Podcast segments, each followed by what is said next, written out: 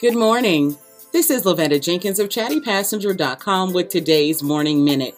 Inspiration to start your day in under a minute. Today's positive thought says, You don't need to have all of the answers to start. You just have to be willing to take the first step. I want you to know that a lot of us out here are really confused on how to get started with doing something or how are things going to work out.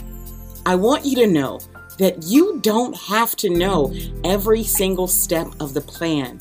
You just have to put the plan in motion.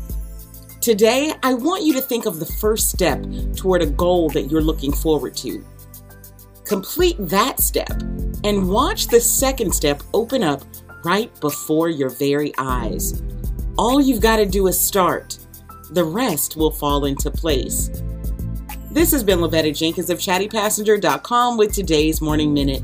I'll see you tomorrow.